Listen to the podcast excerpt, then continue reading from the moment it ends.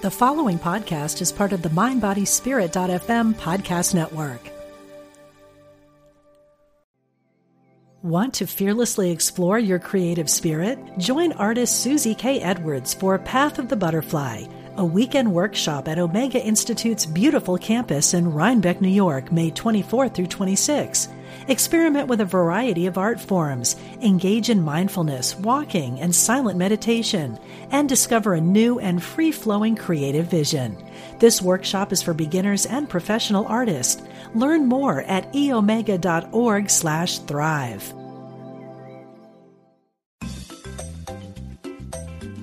You're listening to Unity Online Radio,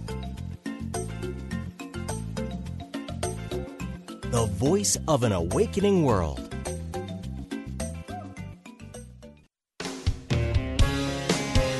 Discover hope and healing from the other side. Welcome to Messages of Hope with Suzanne Giesemann.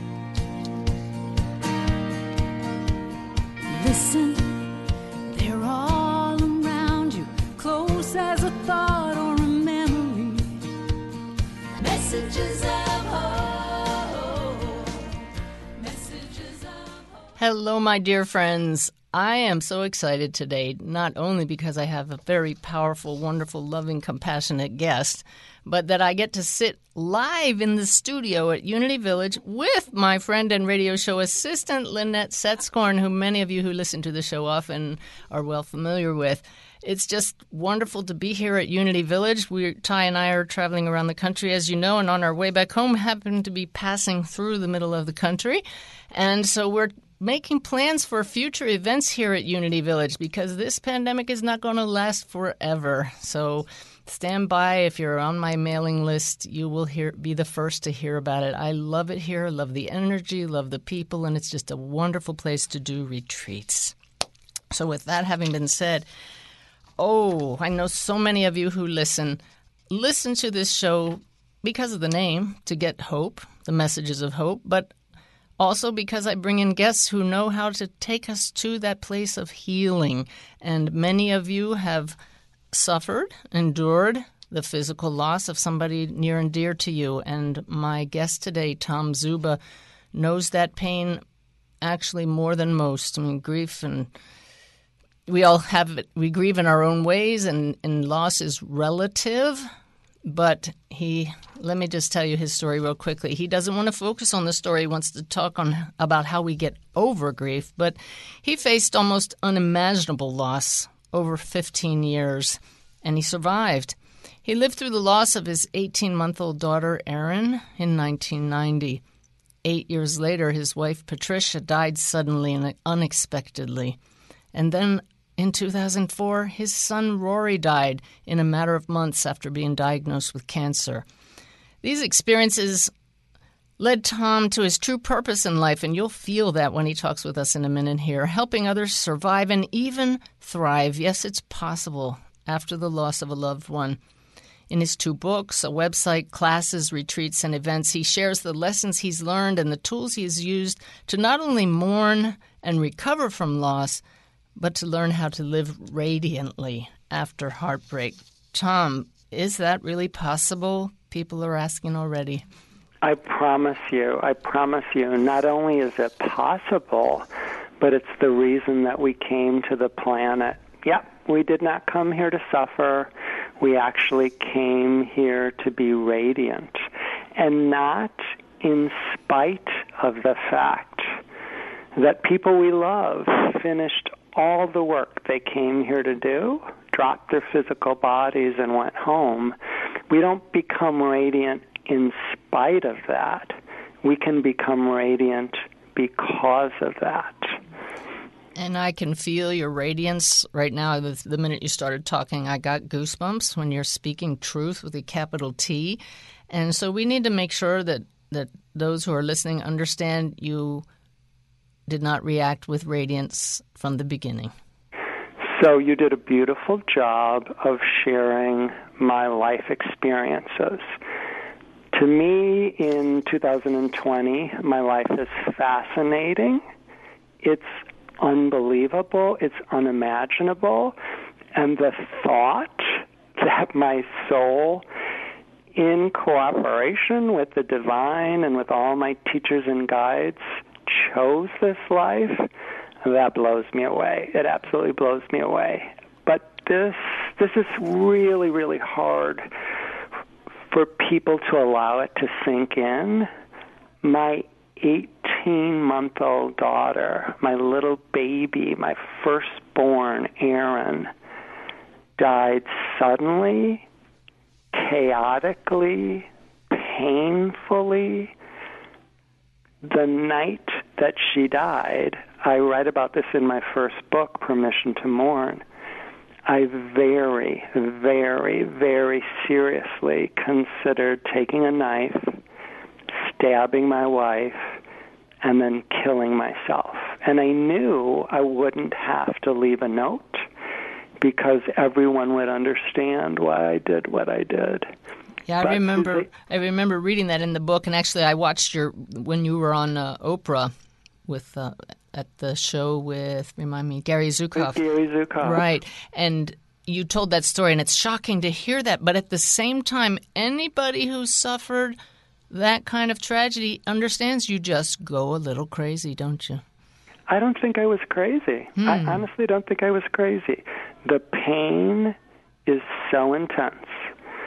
The future is so bleak and hopeless that the only thing that made sense to me was mm. to end all of it. Let me let me just stop there a second because you just made a great point, and and I I always try to follow that. Be impeccable with your word, and to have used the word crazy, you're absolutely right. But we say we use the word crazy when we talk about something that's not in alignment with our highest good. So that would be a better way to put it. So how could possibly your highest good be to stick around, huh? Exactly. Uh, I heard a little voice. I heard a little voice that said, or you could live. Or you could live. Or you could live. And for that night, I decided to live. But I want to make it really, really clear that that was a decision I made over and over and over again. I contemplated killing myself many, many, many times. My wife and I went on to have two little boys, and when they were three and seven, she died. She died suddenly, chaotically, with minimal understanding or explanation. And believe it or not, Suzanne, she died on New Year's Day. Not a great day. Not a great day to leave the planet for those of you that you leave behind. And what was remarkable to me was that the next day, January 2nd, that would have been our daughter Erin's 10th birthday. I want to share this with folks, though.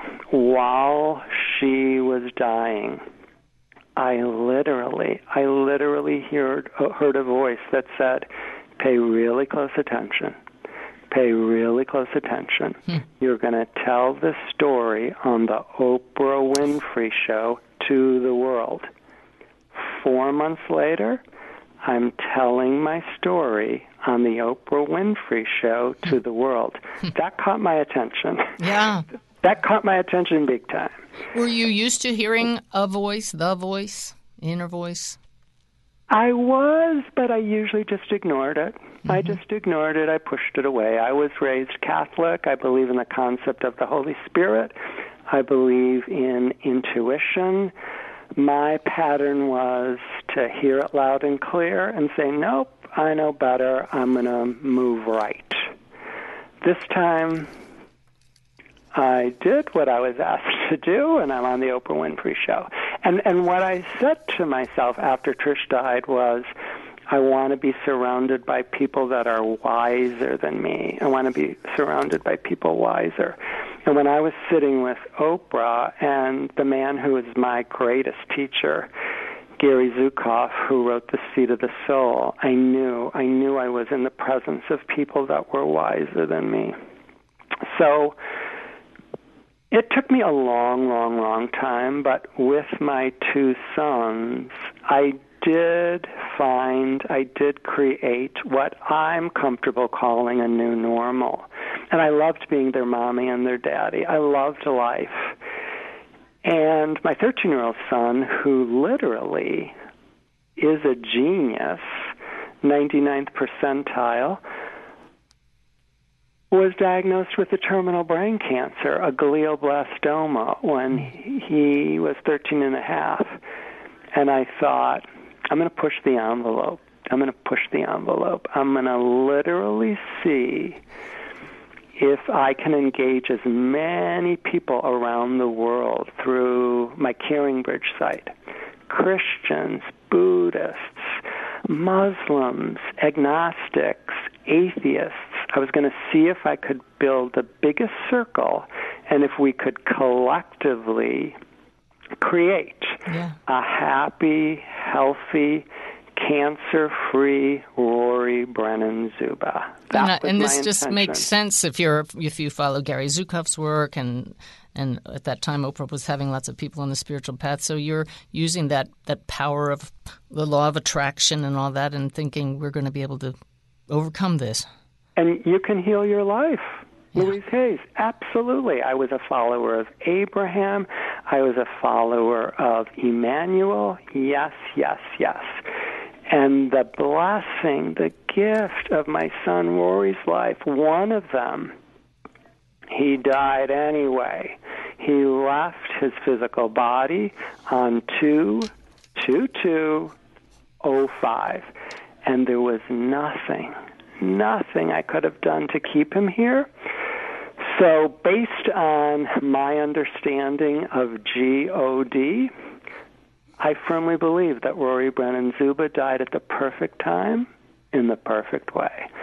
And that changed everything for me. But I'll bet you would not have changed what you asked for. Absolutely not. No, no, no, no, no. It doesn't learned mean that we just throw up our hands. We do everything we can to to be positive and create that right atmosphere, but we don't always have the big picture. What I realized is that I'm not powerful enough to change the perfect mind of God. Hmm. And that brings me peace. Hmm. Well, speaking of the big picture, your wife let some signs out there that she had some idea at a soul level, even at a conscious level, that she was going to pass. So I, I want to be clear about this. If you had asked Patricia Brennan Zuba if she was going to leave her physical body on January 1st of 99, she would have said, no way. No, no, no, no, no. However, about 10 days before Christmas that year, she said, There's two songs I want at my funeral hmm. Go, Lassie, Go, Oh, Come, Oh, Come, Emmanuel. I said, Sweetheart, I'm not going to be there. I'm going first. If you really want those songs, tell someone who's going to be there. she kind of chuckled. Two days after Christmas, we're driving in the car. She said, Tom, I'm serious. Two songs I want at my funeral Go, Lassie, Go, Oh, Come, Oh, Come, Emmanuel. Seven days later, I'm planning her funeral, selecting the songs. She also, in um, September, she adored her father, and her father, Pat, had died maybe two years earlier. In September, she started wearing his sport coat to work. Uh, in October, she started wearing his sport coat and his raincoat. And in November, she started drinking water out of a mason jar. And I said, Sweetheart, what are you doing? she said, I feel my dad everywhere. He's everywhere. He's all around me. And in December, she turned to me and she said, You know, I don't feel daddy around me anymore, but Erin, Erin, Erin is mm, here. Mm. And that Christmas, she gave me a Celtic stone with the word journey on it. She gave me a mouse pad with a picture of me, Rory, and Sean. Hmm. She's not in the photo. Hmm. She gave me a book of Irish Christmas song, Christmas stories, and this is what she wrote: Dear Tom, Thank you for giving me everything I ever wanted and giving it to me all over again. Love, Trish.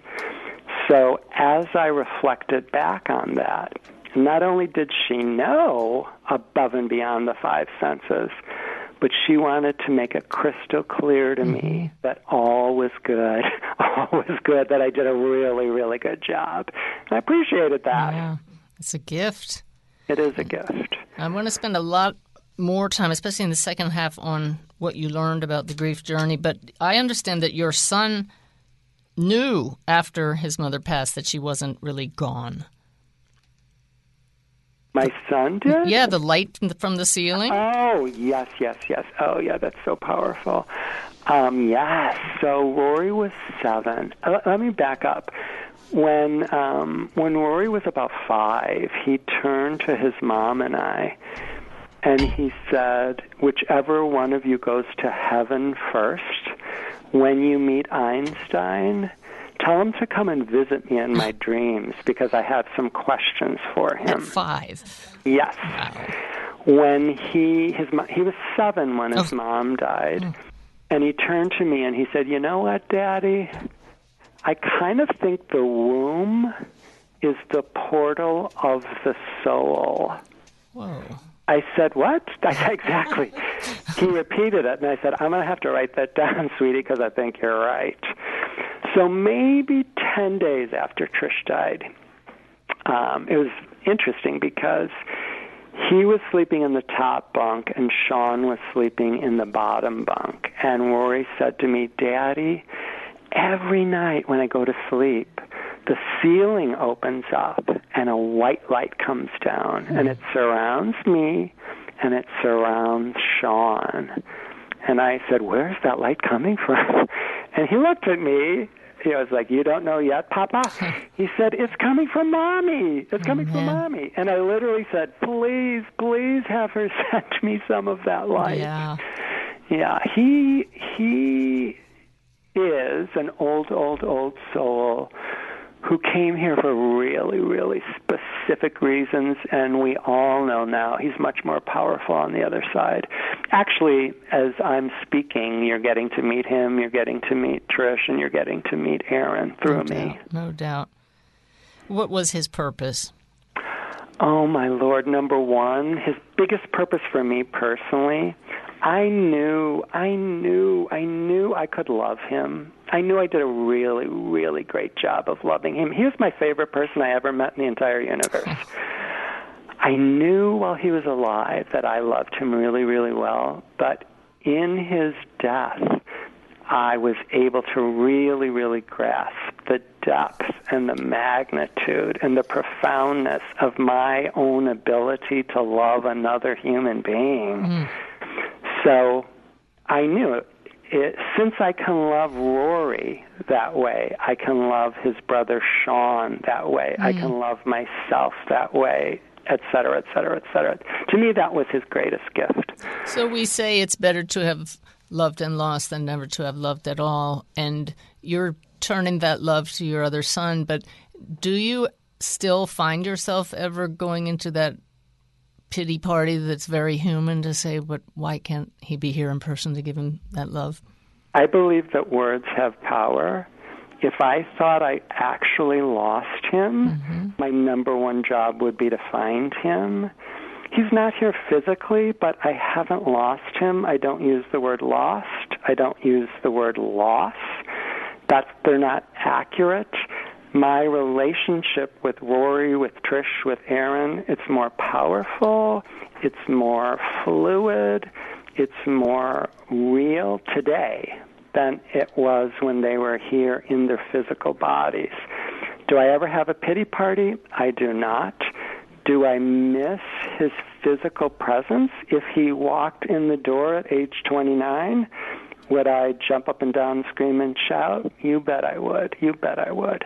But no, I do not have pity parties. I I haven't lived a tragic life. It's been a fascinating, blessed life. Hmm. So let's get into the grieving part now because I know that people who are listening, some of them aren't where you are now. And so what happens when somebody gets into that victim mode, which is so understandable because that's the way most humans think. So, the subtitle of my first book, Permission to Mourn, is A New Way to Do Grief. When my daughter Erin died, I did grief what I call the old way. I didn't know any better. I suppressed, I denied, I pretended, I pushed that pain and that sadness, that loneliness, that despair, I pushed it down, down, down, down, down. Um, Why? Because that's what men do. We don't feel our feelings. We don't feel our emotions. That's a sign of weakness. It's too painful. What do we do? We drink wine. We take Xanax. The doctor says, here's a pill. You don't need to feel that feeling. That's what Americans do. We eat food. We watch Netflix. We work, work, work, work, work. Or how Most about sometimes people get angry? I love anger. I- I love, love, love, love, love anger. I would much prefer to be angry than sad. Anger is energy, and it helps me get up out of bed in the morning. I love anger. Hmm. Powerful. I believe that grief and mourning are two different things. Hmm. I define grief as the automatic, internal response to the end of a dream everybody grieves, and in this age of the coronavirus, we are grieving, grieving, grieving. Hmm. The path to healing is mourning. Most people don't mourn. Not after a week or two. It's not socially acceptable.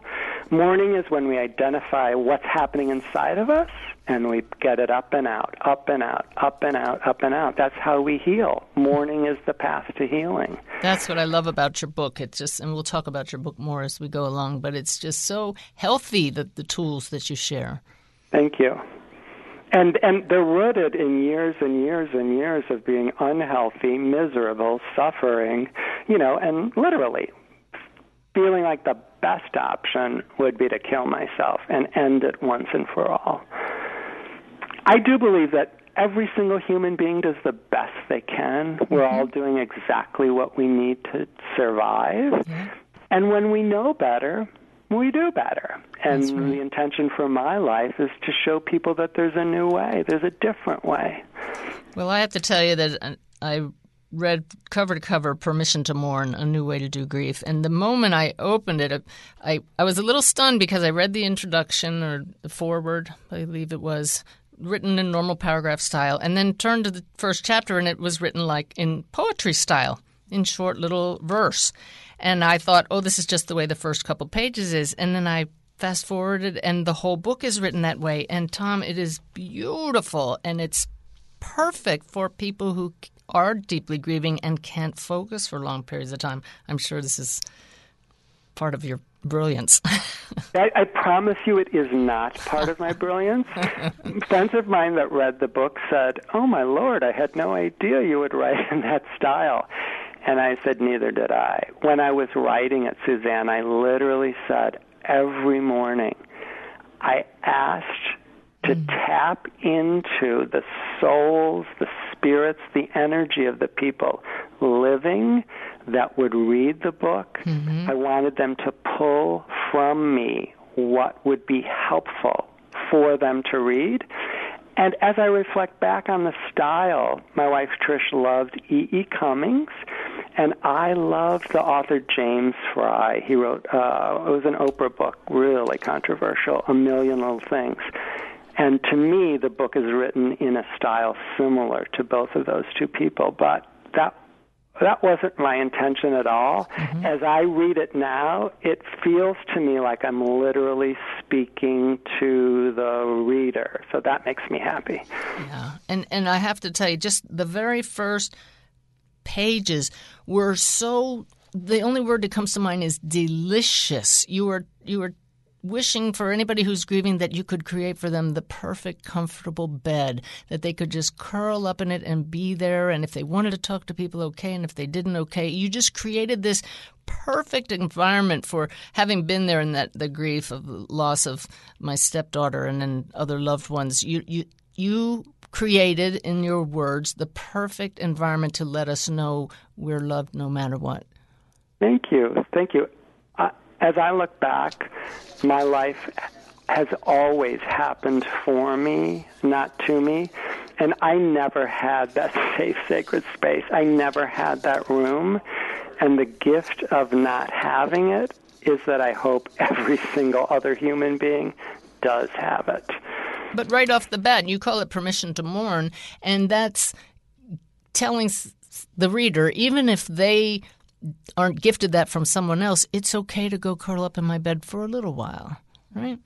Absolutely, and it's okay to scream and shout and foam at the mouth and kick and scream. Wow. It's okay to be fully human. That's one of the gifts of the death of someone else. It's supposed to wake us up so we can actually be fully human. Just, just define that fully human from your point of view. A full range of emotion. Be here now and feel all of it not what we've been taught is good and appropriate. All of it. Yeah, that rem- you reminded me of the phrase "We're here not to feel better, but to feel better." We're uh, here not to feel better, but to yes. feel better. That's it. yes, that's this God given body that we're in. It's about feeling, feeling, feeling all of it. We are so afraid to feel sadness and pain and loneliness and anxiety. Well, I tell you, you have so many good tips to share, and we have another half hour to share, but now we have to go to a break. Everybody is.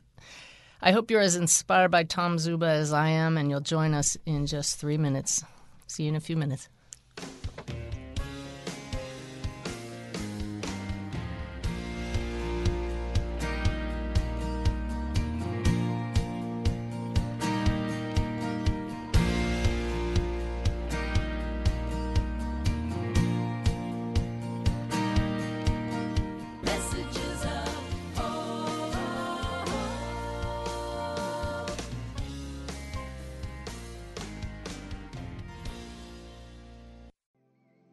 Want to fearlessly explore your creative spirit? Join artist Susie K. Edwards for Path of the Butterfly, a weekend workshop at Omega Institute's beautiful campus in Rhinebeck, New York, May 24 through 26.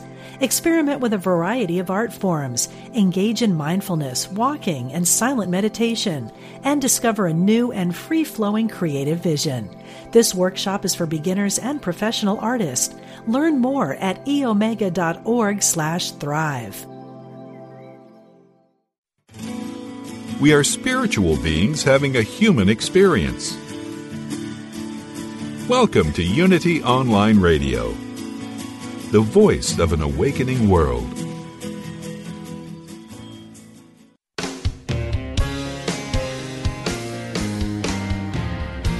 Welcome back. You're listening to Messages of Hope with Suzanne Giesemann. Well, I was just talking with our wonderful guest Tom Zuba on the break, and just as the music came on, I was just saying, yeah, you really can kill, feel your family around his daughter Erin, his wife Patricia, his son Rory, and he knows more than anybody that they truly are still with us. Uh, what is your relationship with them now, Tom? Do you talk to them actively? Every single day, many, many, many times a day, yes. Nice, nice. In what ways? Just conversationally or so I'm getting ready to do a podcast with Suzanne Giesemann. Sit beside me, sit in front of me, sit in back of me. Guide me in the direction that you want me to go. I firmly, firmly believe that it's a team of four the three of them are the most powerful. I'm the conduit. I'm happy to do that. I agreed to it. Nice. So let's spend this next half talking about doing grief better. Would you compare the old way and what you say really works? I would never use the word better because that implies judgment. Hmm. I'm not telling anyone what they should do. I'm honestly not. I would never tell anyone what to do. I share what has worked with me. I don't think there's a good way or a bad way. I don't think there's a right way or a wrong way. For me, there's a way that has helped me create peace as opposed to creating pain.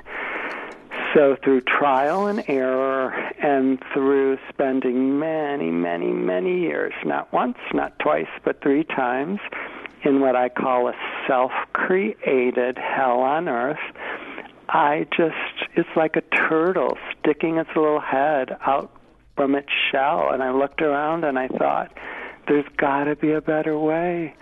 There's got to be a better way. Mm-hmm.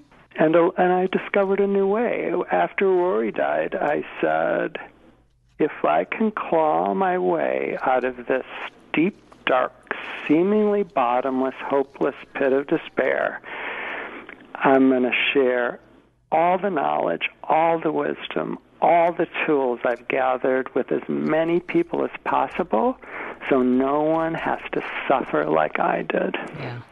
So to me, it's not a better way, it's a new way, and it's a way that creates peace. Like I said earlier, we didn't come here to suffer. That's not why we came to the planet. We came here to be cracked open and to live radiant, radiant lives. Now, how do we do that? Is that the next question? Well, no, I'm just thinking about people who. I, am still stuck on when you said self created hell on earth. I could feel some of the listeners going, How can it not be when you suffer a passing that deeply? And yet I can compare the hell I went through with my stepdaughter Susan's death, and then look at my father's death, and then look at my mother's death. And it's the pain we go through that makes the subsequent pain less painful, or we find new tools. So, talk about. Would you just talk about that self-created? So, term? so the the pain that we experience, regardless of the root of that pain, it's actually a gift. Pain is always, always, always a gift. When I'm willing not to numb the pain, not to pretend it's not there, but when I'm willing to sit with the pain, to create a space for the pain, to hold the pain, then I can literally say to myself, this pain is rooted in a belief. This pain is rooted in a belief. Mm-hmm. What is that belief? What is that belief? 99.9% of our beliefs are lies. They're lies. Yeah.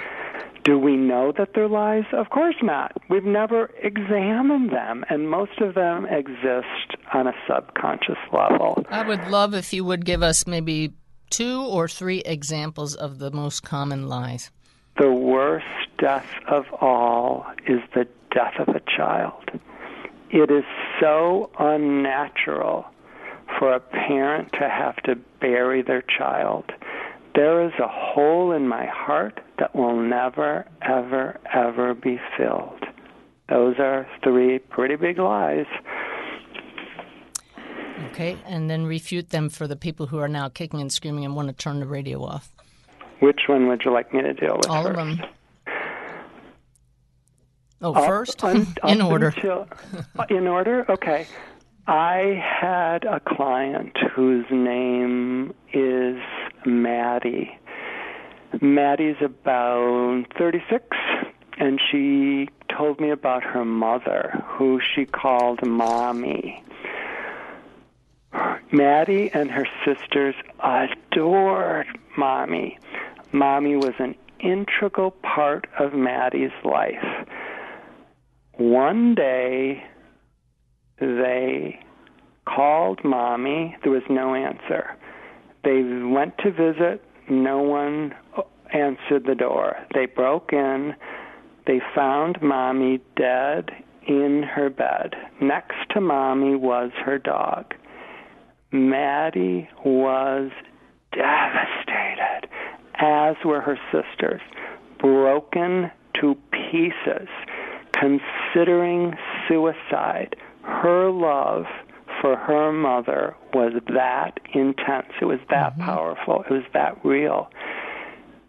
of all the people I've worked with, and I've worked with hundreds and hundreds and hundreds of people all over the world, Maddie sticks out. It wasn't her child that died, it was her mother that died. The same for people I've worked with. It might be their sibling, it might be their spouse. Their death is the worst that they've ever, ever, ever experienced. I believe that words have power. I believe in a self fulfilling prophecy. I believe that if you inhale the belief and you sit with people in a circle that give energy. Did something just happen? I think you're back, whatever happened. Okay. And if that that's the universe going, listen to this guy. That's it.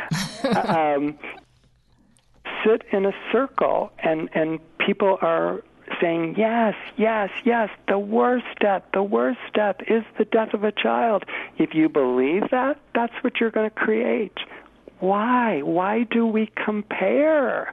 What is to be gained by comparing? You know, it's this beautiful woman sitting across from me who said when I had a, a passing of someone close to me, she said, Love is love. is love is love is love. And and pain is pain. And is pain is pain is pain. The second belief up until the turn of the last century 50% 50% of children under the age of 12 died hmm. it was very very very natural for children to die the third one, a hole in my heart. I don't have a hole in my heart. My heart is ever expanding. My heart is filled with love and hope and gratitude and kindness. I didn't lose my people. I know exactly where they are.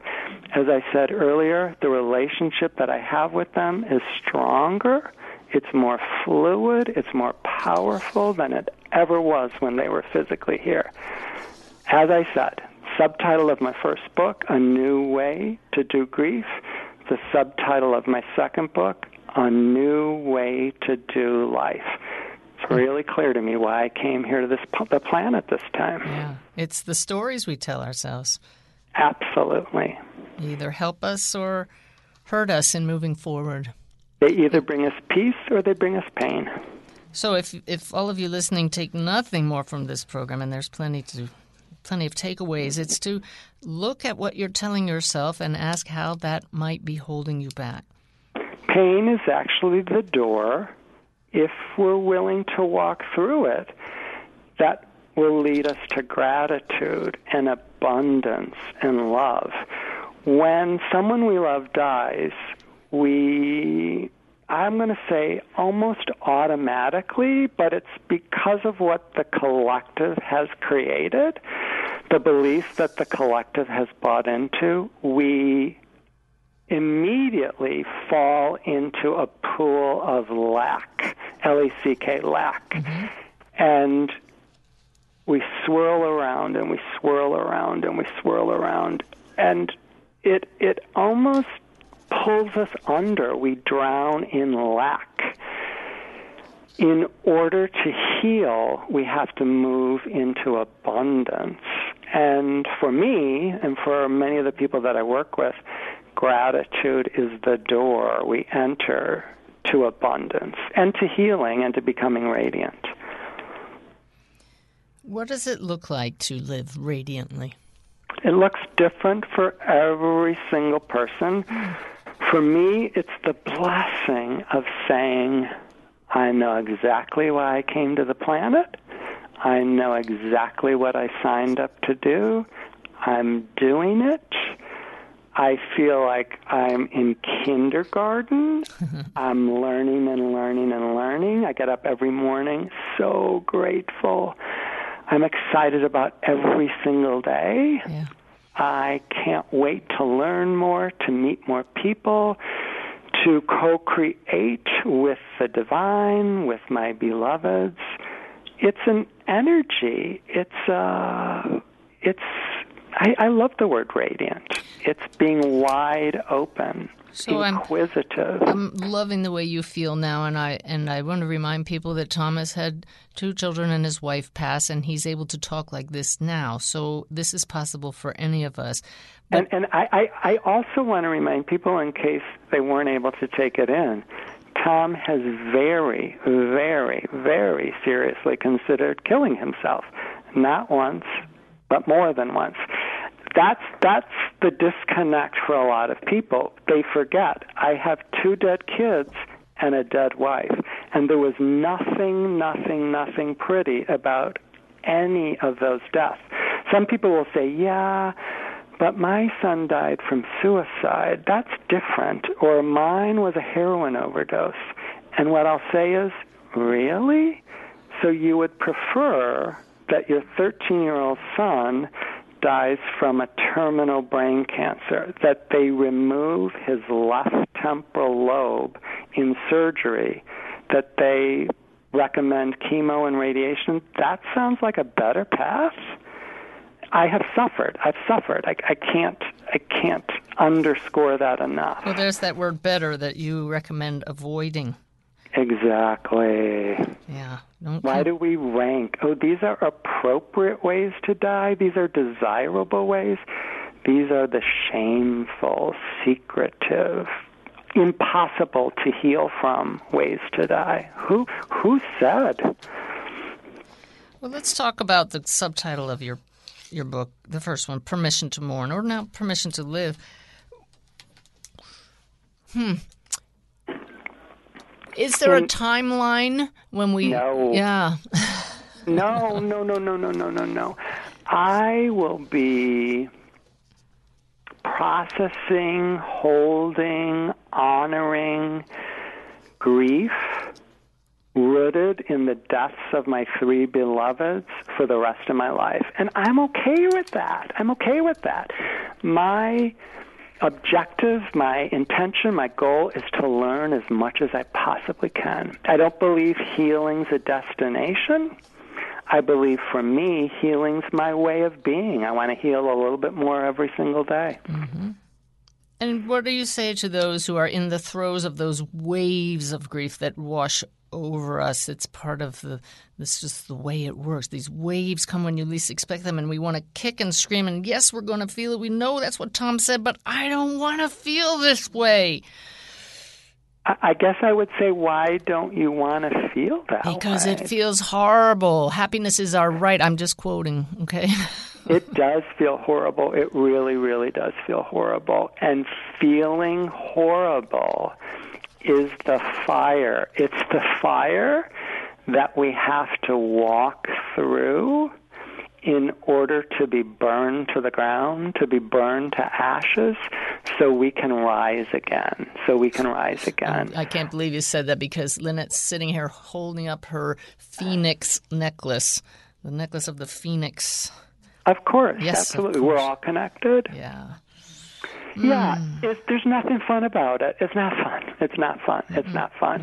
It doesn't have to be as god awful horrible as we make it because of the beliefs that we hold on to. But walking through fire, it ain't fun. But this is what I'll say. Every single person that's living with the death of a beloved, they have already walked through fire. Receiving the news, the first couple of days, the planning the funeral or the memorial service, mm-hmm. surviving the first week, the first couple of weeks, they've walked through fire.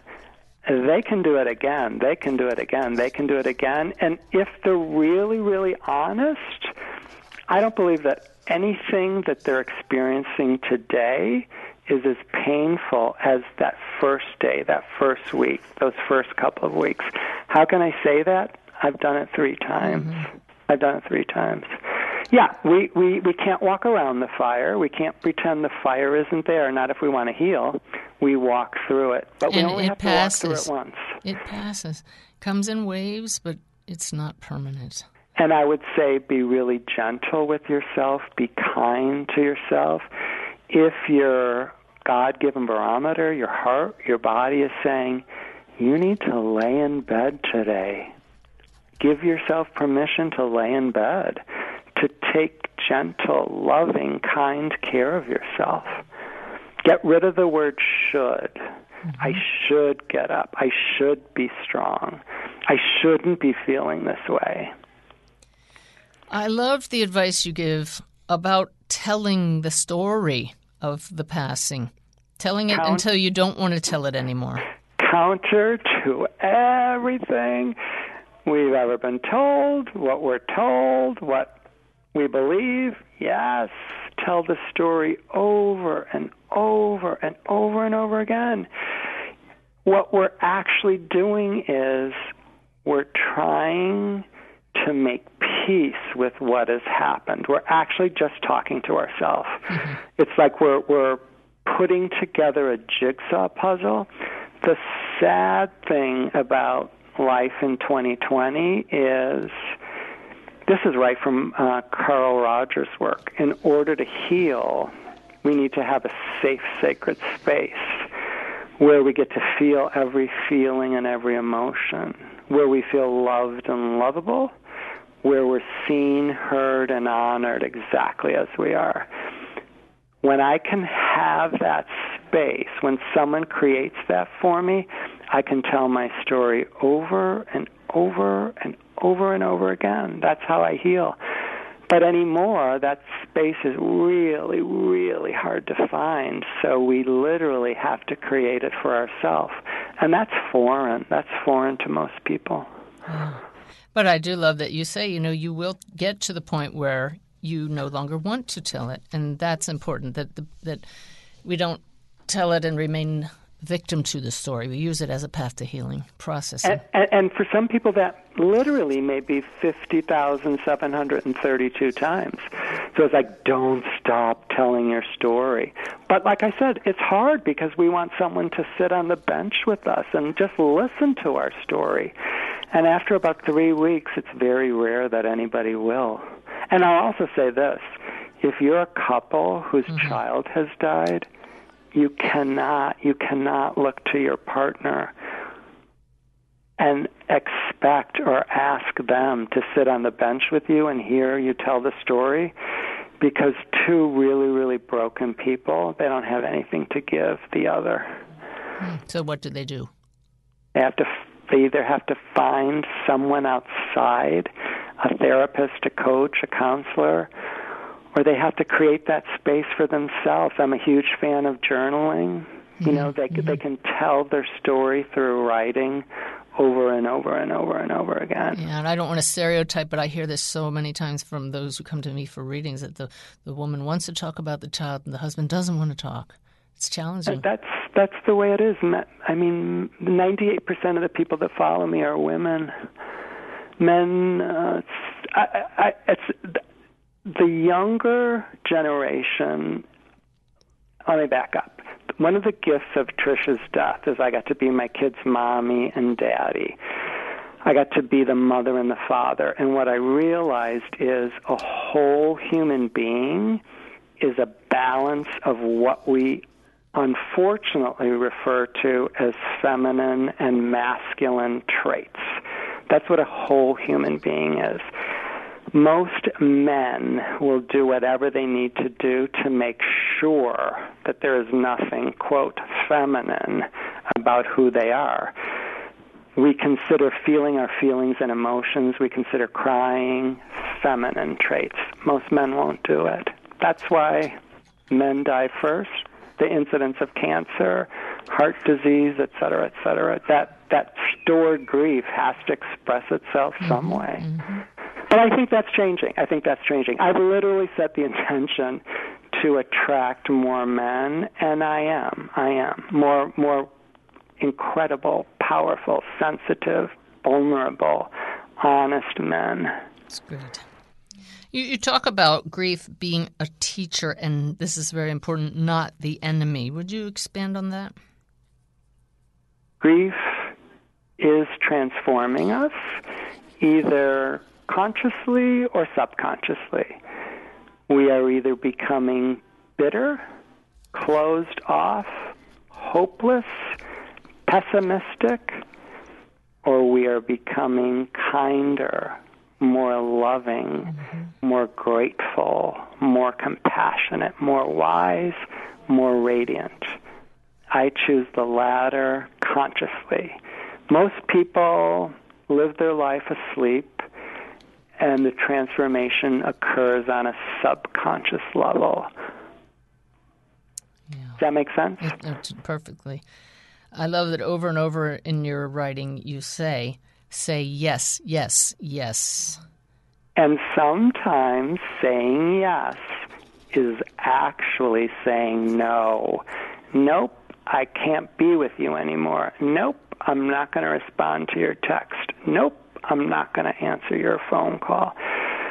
Uh, the So death that's saying yes to yourself. That's honoring yourself, you're saying. Absolutely. The death of someone we love is the invitation to once and for all practice extreme self care. Why did you use those examples there about I'm not going to answer your text, I'm not going to do this or that? What how does that relate? I worked with a couple of clients today who, uh, you know, believe that kind people, spiritual people, you know, they get back to you if you text them. They get back to you if you call them, even if it drives them insane and causes incredible pain for them. Hmm. Hmm. Hmm. It's okay to be true to ourselves. We don't have to abandon ourselves. Okay. And you, you you definitely endorse using the body as a barometer. You mentioned that earlier, but would you just expand on that for a moment? Absolutely. Our head, head, head will do whatever it can to hold on to the status quo. Our head, our mind, our brain does not like change. Healing will not occur in the head. Healing occurs in our heart where we feel. Our body is our God given barometer. You look at a little four year old, they enter a party at Christmas. They immediately, intuitively know which adults to avoid, which adults to go towards. Um, the author of the Four Agreements calls it the domestication of human beings. That was kind of beaten out of us. We all want to be loved. So we will do whatever we need to do, including abandoning ourselves, abandoning our God given barometer to be loved. Well, this Someone kind of we love. we're running ahead. out of time here, so I don't want to miss this point. In your book, you this is straight out of the book. You are either moving closer to the people you love who have died, or you are pushing them away by building a wall. What do you mean by that? The universe expands. We're all part of the universe. We're either expanding or we're contracting. The people that we love are in a circle around us. They are knocking at our door. Amen. we sit quietly and we say yes, yes, mm-hmm. yes. Or we say, no, this isn't fair.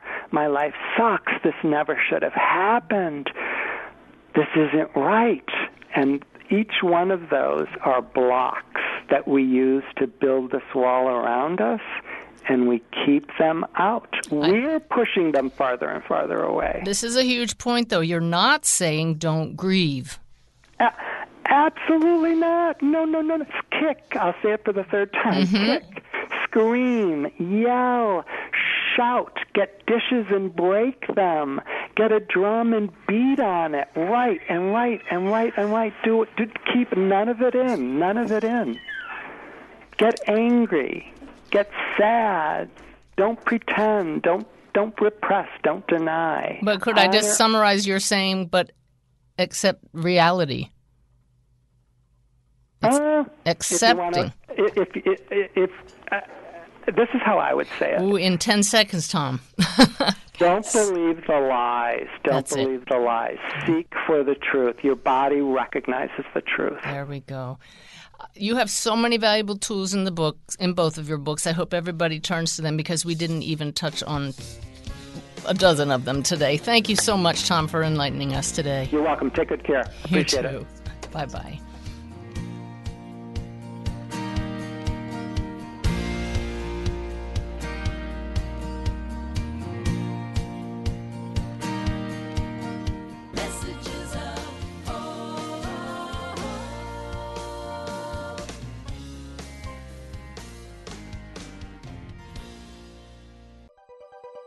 Thanks for listening. This is Unity Online Radio, the voice of an awakening world.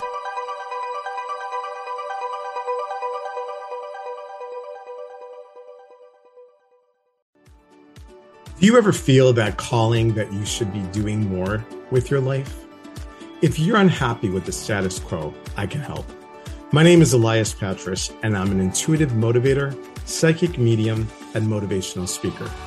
I know that feeling, and on my podcast, Your Inner Voice, I can help you answer that call to step into your life's purpose.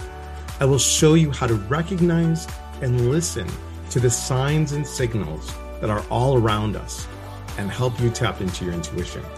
Join me for the show here on the mindbodyspirit.fm podcast network and wherever you get your podcasts. Let's connect, educate, and grow on this journey together.